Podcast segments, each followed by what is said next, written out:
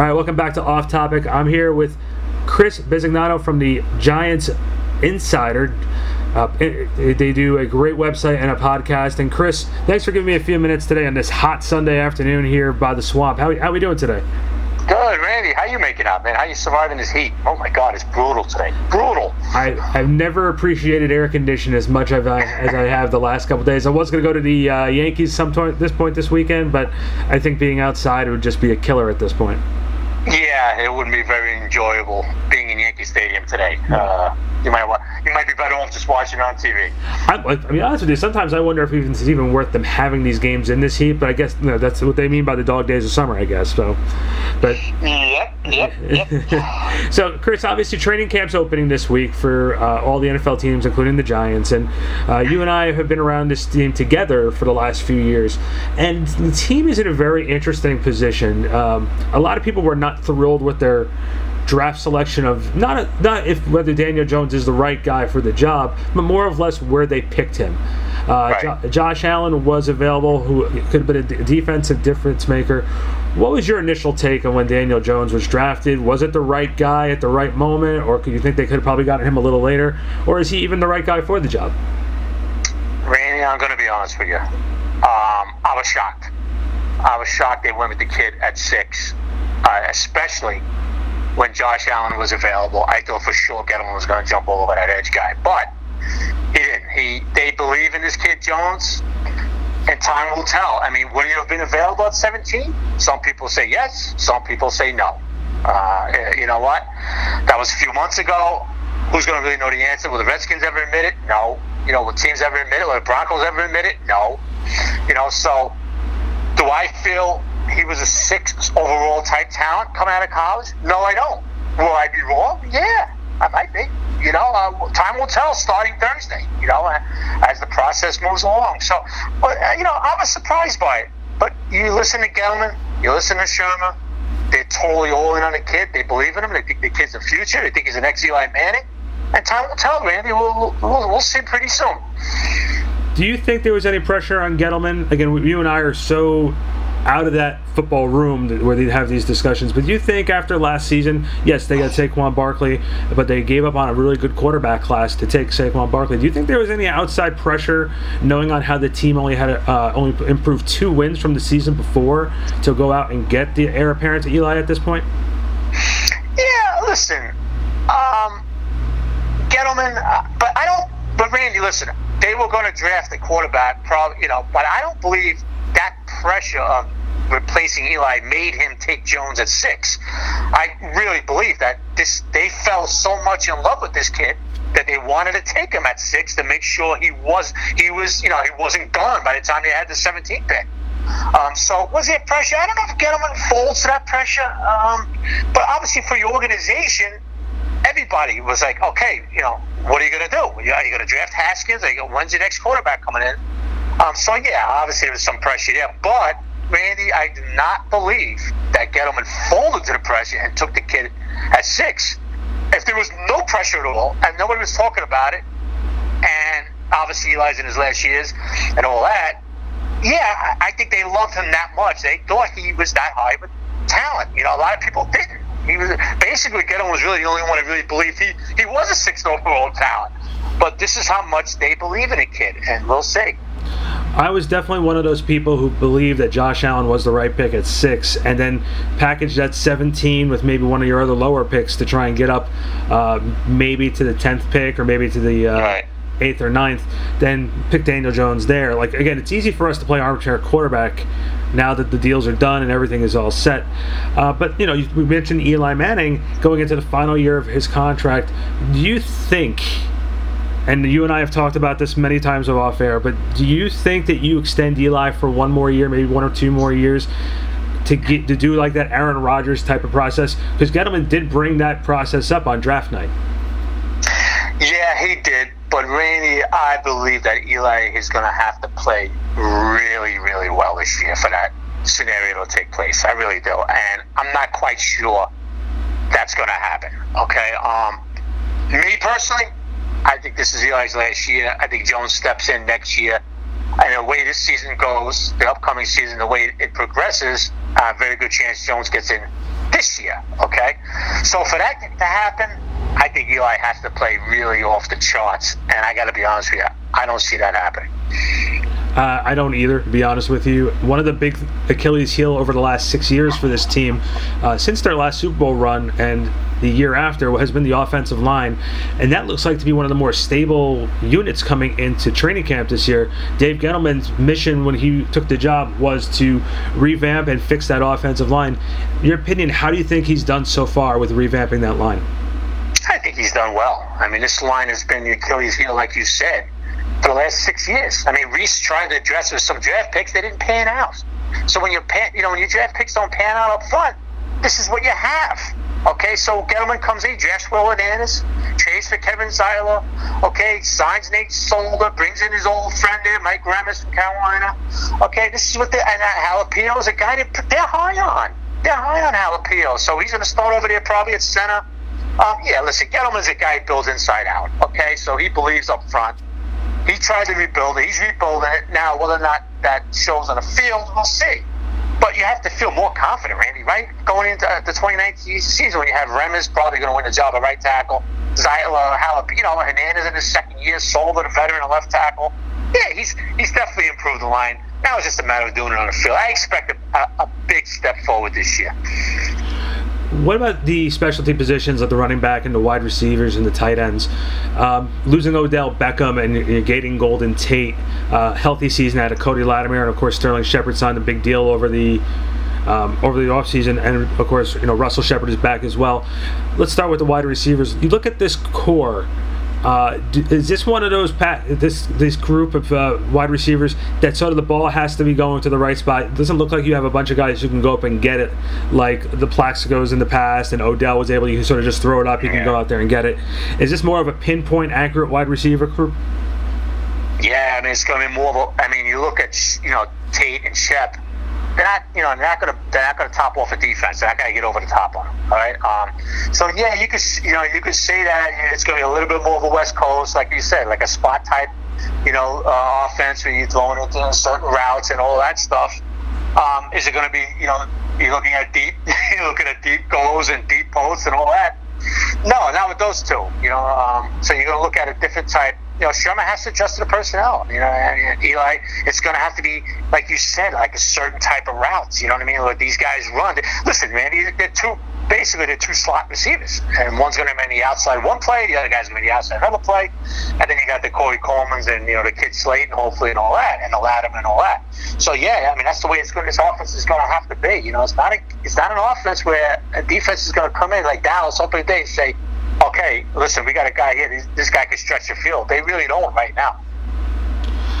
The running back position has always been uh, one with the Giants. You know, really have not been solidified since the Ahmad Bradshaw, uh, Ahmad Bradshaw and Brandon Jacob days, and mm-hmm. Barkley sort of solidified that last year. You know what Barkley's bringing to the table, but then you look at some of the other guys they have. You know, Wayne Gallman comes to mind. What do you think of the backs this year for them? Oh, I, you know, a guy I've talked about before pretty intriguing to me is going to be Paul Perkins coming off a year injury. All right, but it's going to be settled on the field, man. You got Rod Smith coming over, you know, from Dallas. You're going to have Gallman, who's, you know, listen, Gallman's got talent, man, but, but he has to stop putting the ball on the ground. He's put the ball on the ground a few times. He's dropped some passes. Okay, he's going to have to take that next step up because he's the most talented of the backup running backs. All right, and then you got Perkins coming off the injury. We'll see. You know, Shurmur likes Perkins, man. He likes his route tree coming out of the backfield. You know, uh, and then Rod Smith and all that. So, Randy, I look at it right now. Uh, Gallman's got to step up for the backup behind, obviously behind Saquon, but.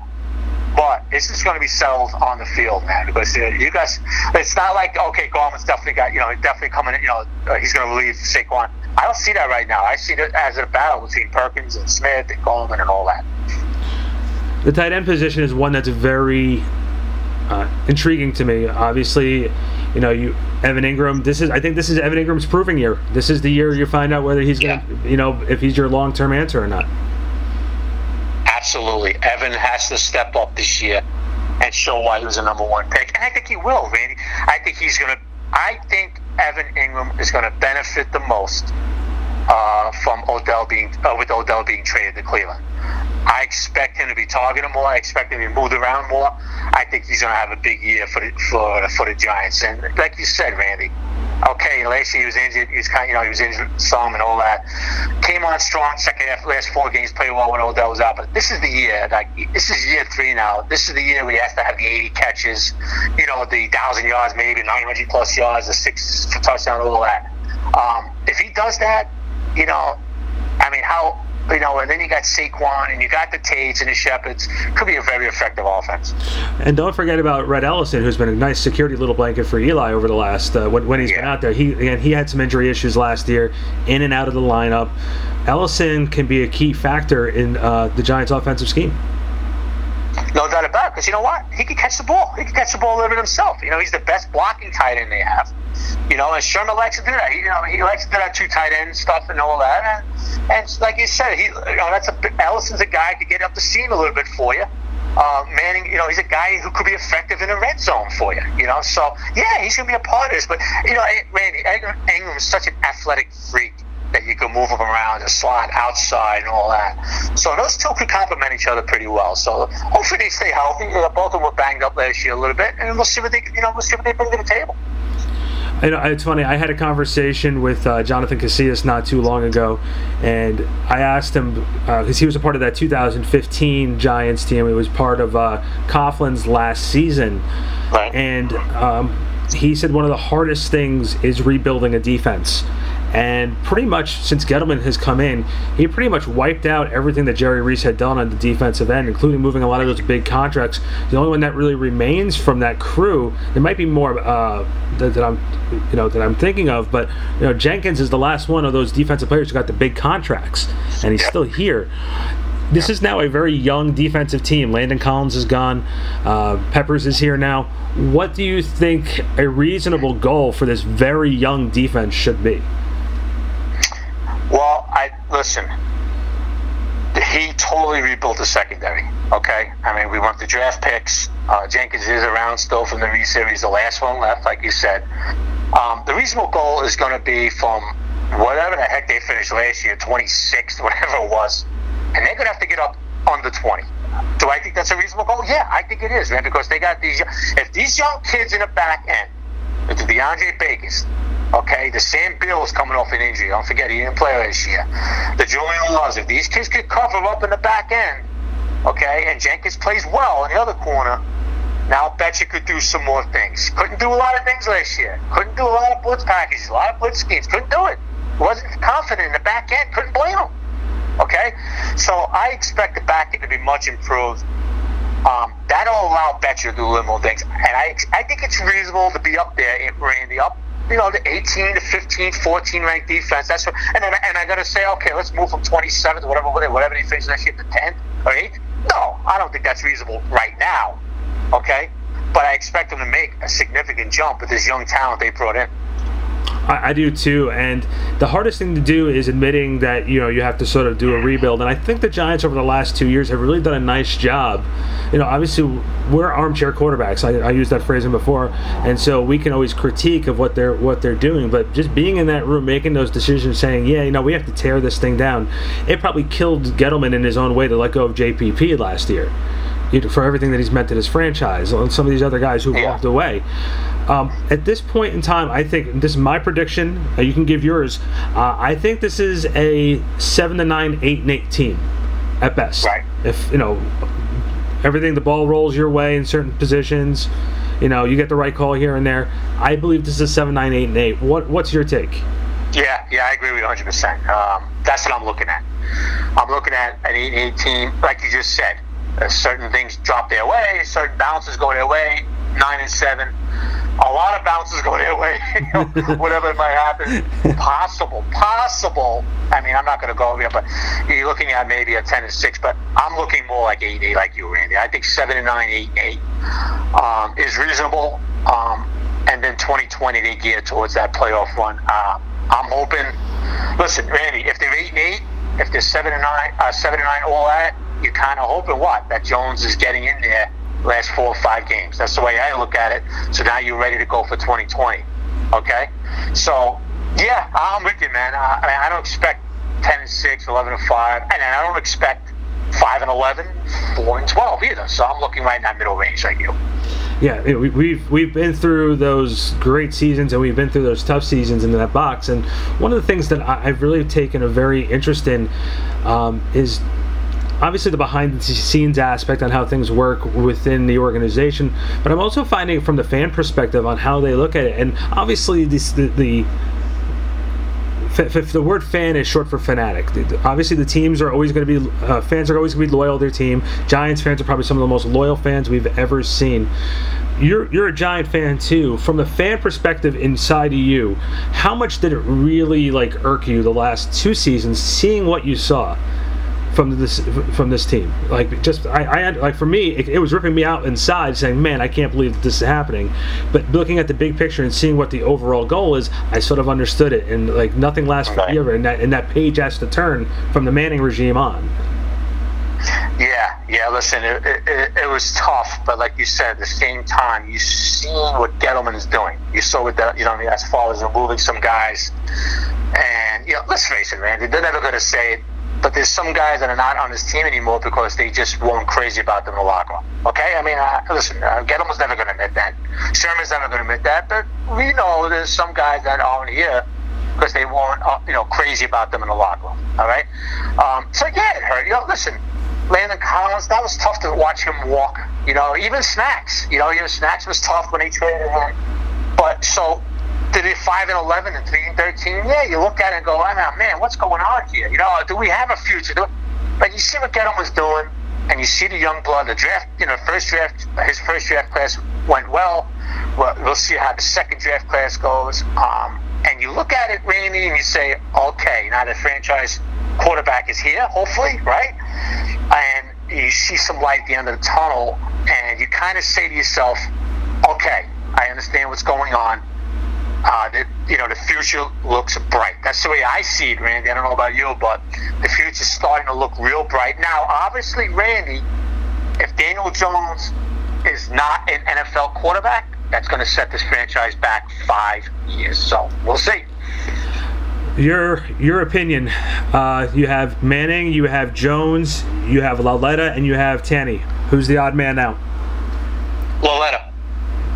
Not, not even thinking about it, huh? not even thinking about it. Not even thinking about it. I think he'll. I think he'll, I think he'll stick with three. Shurmur. Some people think he's actually going with two this year and keep that extra spot for the defensive back. I'm going to stick with my original. I think he stays with three quarterbacks like he did last year, and I think he likes Tanney, that veteran presence around besides Eli, and I think Lauletta might have a problem you know, it was very interesting too that you and I were um, we were watching the, the, games in the box last season, and one of the things that I, I noticed also with Manning is I think the Chicago Bear game was perfect thing. I, again, I'm not going to jump on this hate Odell Beckham bandwagon, right? But when Eli had the opportunity to spread the ball out and he had the time during the second half of the year, especially the second half of that Bears game, is the game I'm using the, the best example of, and then, right. and those road games as well, which they, they were close but fell short. When Eli was sharing the ball around a little bit,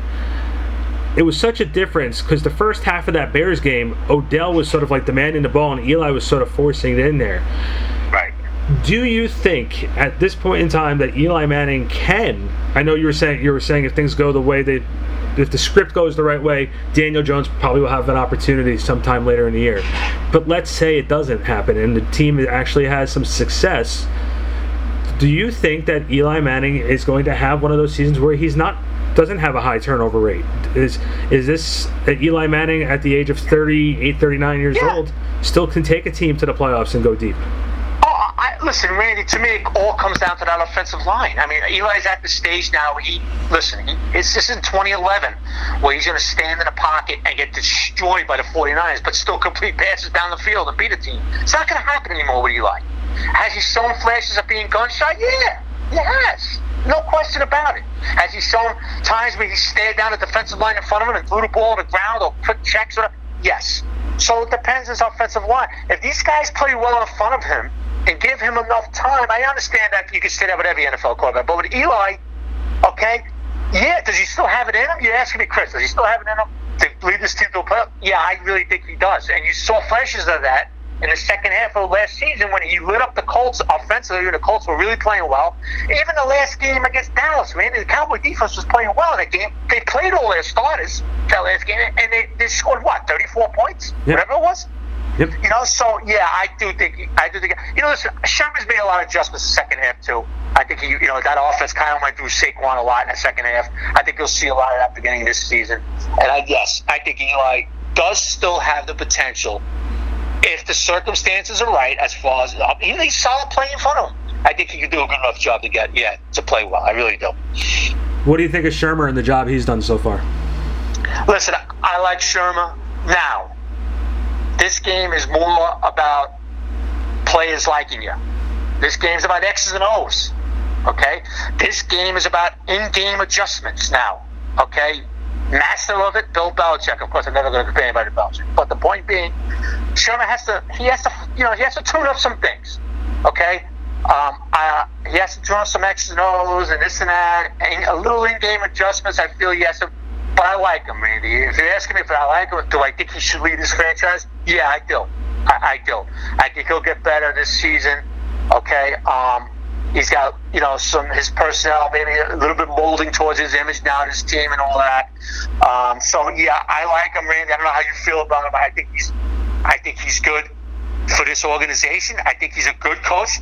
Okay, that still needs to learn some things.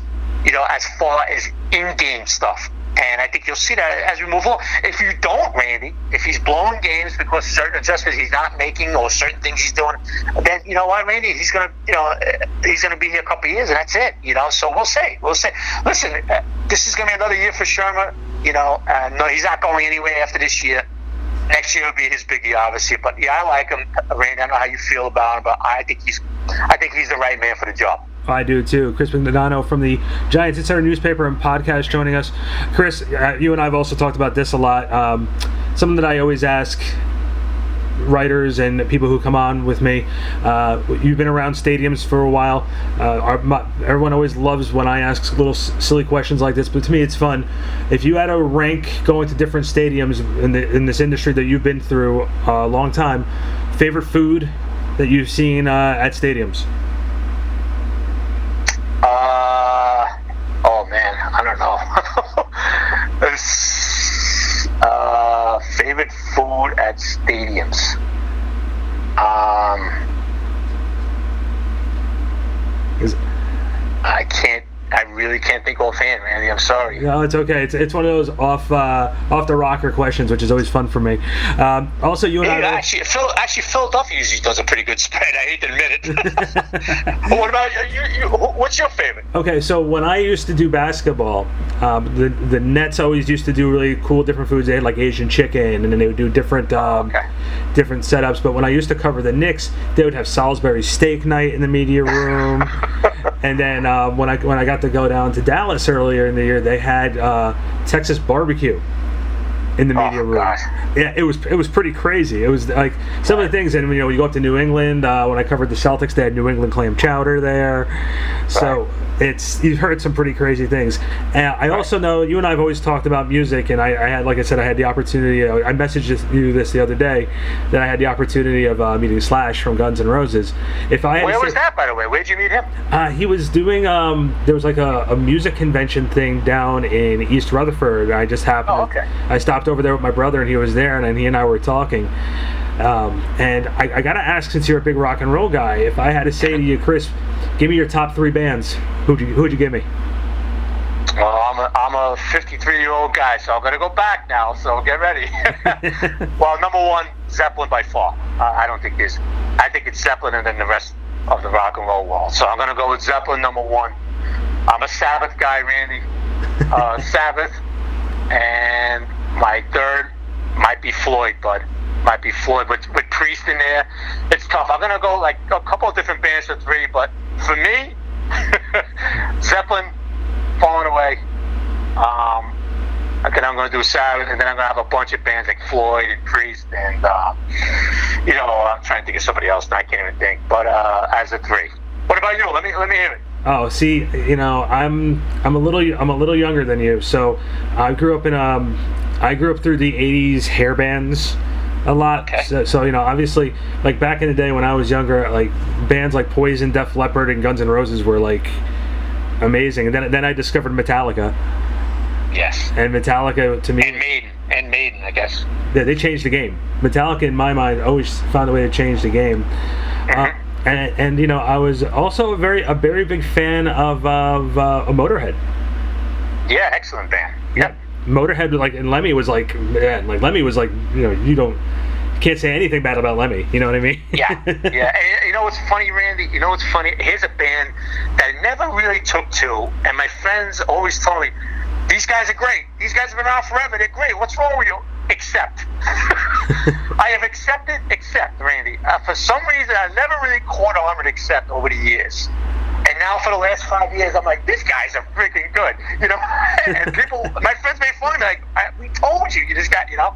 Um, I love Accept um, what they've done. Uh, listen, I'm a, I'm a big priest guy, um, you know, uh, from back in the day too. Uh, I'm a big Bobby Halford guy. I think Halford was one of the best, you know. Uh, you know, and then I go, you know, as far as guitarist wise, you know, Page and you know, the Jimi Hendrix and uh, guys like that, and you know, Eddie Van Halen's. How about Van Halen, Randy? You had Van Halen up there? Yeah. I mean, Yeah, Van- yeah. So some of some of his stuff is is out there, but some of that stuff, like you can find some of those great tunes where you just go, okay, yeah, like that's you know you don't change Right. it on your radio station, and once it's on there, Right. you know, And I saw Van Halen when they first hit the scene back in, I guess it was 80, whatever the heck it was, and um, didn't know much about them. You know, just heard about the brothers, Alex and Eddie, and all that. And and, and Eddie put on, and he just did a, a like a solo for like 20 minutes, Randy, and, and I I was blown away, dude. I was I was like, wow, this guy is the you know he is insane. You know what I mean? And um, so Eddie's obviously was a, was a great talent, and um, yeah. So a lot of people have Van, like you said, Van Halen. I could some stuff I could really take to them, some stuff I couldn't. You know. But uh, you, you'll love this though. My first album, I remember my parents bought me my first album. when I was like six years old because I was so into music, and it was the David Lee Roth Skyscraper album. wow. Okay. so uh, to me, I like there was just a couple things that David Lee Roth used to do when, when just when he was on his own. I was sitting there saying how awesome he was. So you put him Yeah. back in there too. Oh God. So I, hey, Randy, you know, speaking of Guns N' Roses, you just talking about Slash. You know, the first time I heard them, they were new on the scene. Do you remember Seton Hall had that rock station? yep. Yeah, I don't know if they still do, but they had that rock radio station for a while, you know. And I remember that I'm listening to him because they used to play some Metallica when they hit, when they first, you know, they used to play all that stuff, you know. And, and I'm listening, and they're like, "All right, there's a new band, you know, coming out. I think you guys are gonna like these guys, you know, Guns N' Roses." And, and I was like, "Whoa, these guys!" You know, I, I was always a big Guns N' Roses guy from day one, man. I thought the Use Your Illusion albums, the, t- the two albums were really, they were unbelievable. I thought Slash was unbelievable on those two albums. I always loved Slash's riffs. I think they had some bluesy riffs to them at times. I, I think Slash is like really, I thought he's, think he's excellent, Randy. I, you know, I, I could listen to him all day. You know, it's funny too. You know what song you really, really like? You appreciate him to, obviously through the original album, the Appetite for Destruction album. Right, But right. You know, you know what song you just you're just mesmerized on how amazing of a guitar player he was was November Rain. The, I, I, thank you, thank you. Because that was off that Use Your Illusion album, right? Yeah. Yeah. And and I tell you what, that's you know, Randy, we I guess great minds think alike, my friend, because that November rain really caught me, caught my eye, caught my mind, I should say, and say, wow, listen to this guy's riffs. You know, like this guy's unbelievable. You know, um, it was so like a bluesy type sound, right, Randy, in a way, and I thought it was excellent.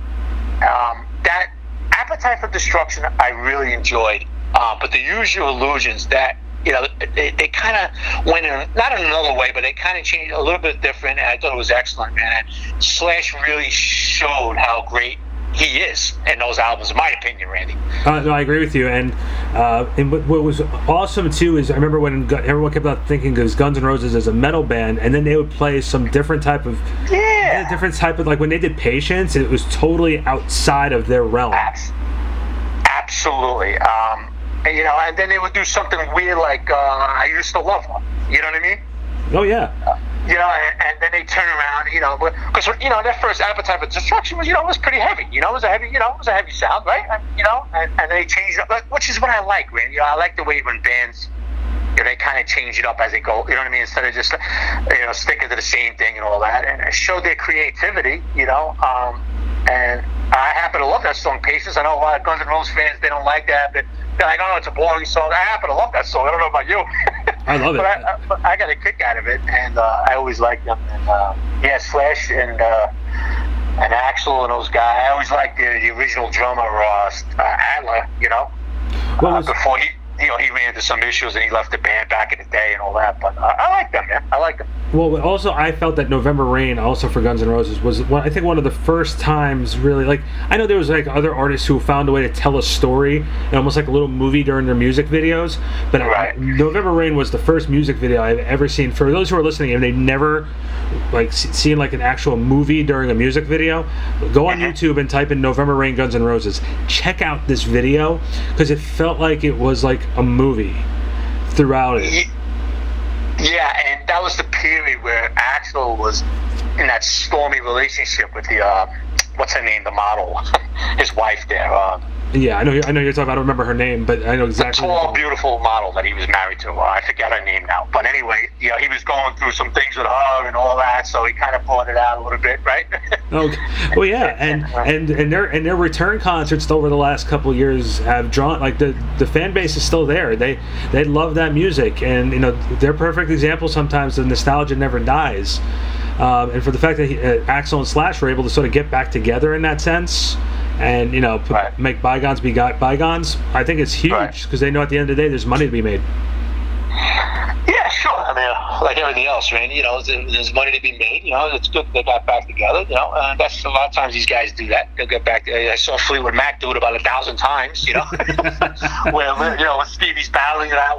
I tell you what, you ever see Fleetwood Mac live, man? I have not.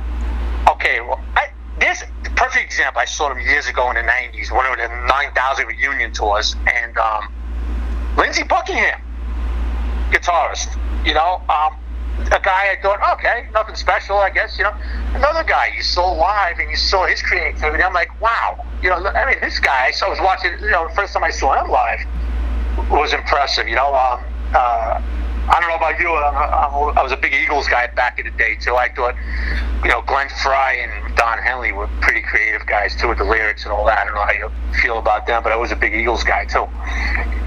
Love the Eagles. Love the Eagles.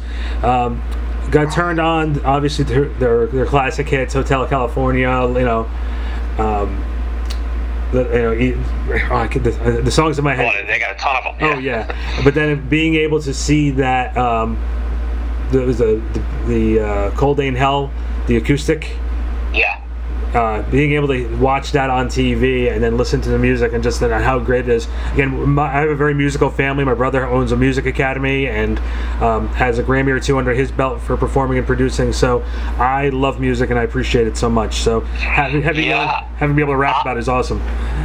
Yeah, listen, Randy, I'm with you, man. I mean, I, I, my range in music is all over. It could be from Biggie Smalls to Type O Negative. You know, I actually knew Peter Steele from Brooklyn. Uh, you know, he died a while ago uh, from Type O Negative. I don't know if you ever liked this stuff. You know, pretty deep stuff. You know, the whole they're all drunks and they, you know. Um, but I actually remember when they were recording in a Brooklyn studio before they hit the scene. You know, and they tried to, you know, they had a little bit of that Sabbath sound to them, a little bit of this and that, but um, they were an interesting bunch of guys too, man. um, but like I was saying, the, the range, yeah, I love it, Randy. Love music. I could listen to it all day. Like like I just said, I could listen to um, you know some rap kid to a classic, you know. Um, Neil Young song. You know what I mean? So it's great stuff. But me and you, when we see each other, we usually start rapping about music over football anyway. yeah, yeah. You and, you and I are going to end up on the sidelines this uh, this next couple days, where you and I are going to be talking more music than we will be football. and, and can I tell you though? And it's funny. You look around, and I'm not throwing anybody underneath the bus by saying this because I because I really do feel it. Like I, I there I understand you know our job while we're there is to report as much as we can on every little thing but I'm just one of those people that I don't I don't dig I don't dig that hard to find something to make something out of nothing you know what I mean I'm, I'm and you know you know we're normal human beings. We're, we we like to we we have our own type of fun, and you and I have a good relationship, and we like talking about other stuff besides football while we're there. And you know, it's just it's not that obsession of football. Like, uh, listen, we, we both love it, but it's also we, you know, Yeah, we break it up. Break it up. you have to, you have to. And uh, Yeah, break so, it up. Chris, I appreciate you coming on with me doing uh, doing this. I know we've been talking about doing it forever for some reason or another, but this was the first time, but certainly won't be the last time. And uh, I always appreciate. Why don't you let everybody know where you can uh, where they can find you, both on social media and all over all over the internet. Yeah. Okay. Well, at the Twitter, it's at Giant Insider. Uh, me and uh, senior editor Jerry Foley, we put out tweets out there. Uh, you should subscribe to the paper, the Giant Insider. You go to giantinsider.com and subscribe. And our podcast twice a week at Giant Insider Podcast. I think you get a kick out of it. Randy, thank you very much. I'm glad we finally did this, bud. And listen, not only that, I'm going to tell everyone who's listening now: if you are a Giant fan, listen to that podcast uh, because they literally break down everything, and you know that's the most important thing. If you're a fan, you want to be able to know everything about what's going on, and, and Chris and Jerry have a gr- great handle on everything that's going on. So, Chris, appreciate it, bud. This, we'll definitely do this again during the season. Thank you, Randy. I'll talk. We'll talk soon. You got it.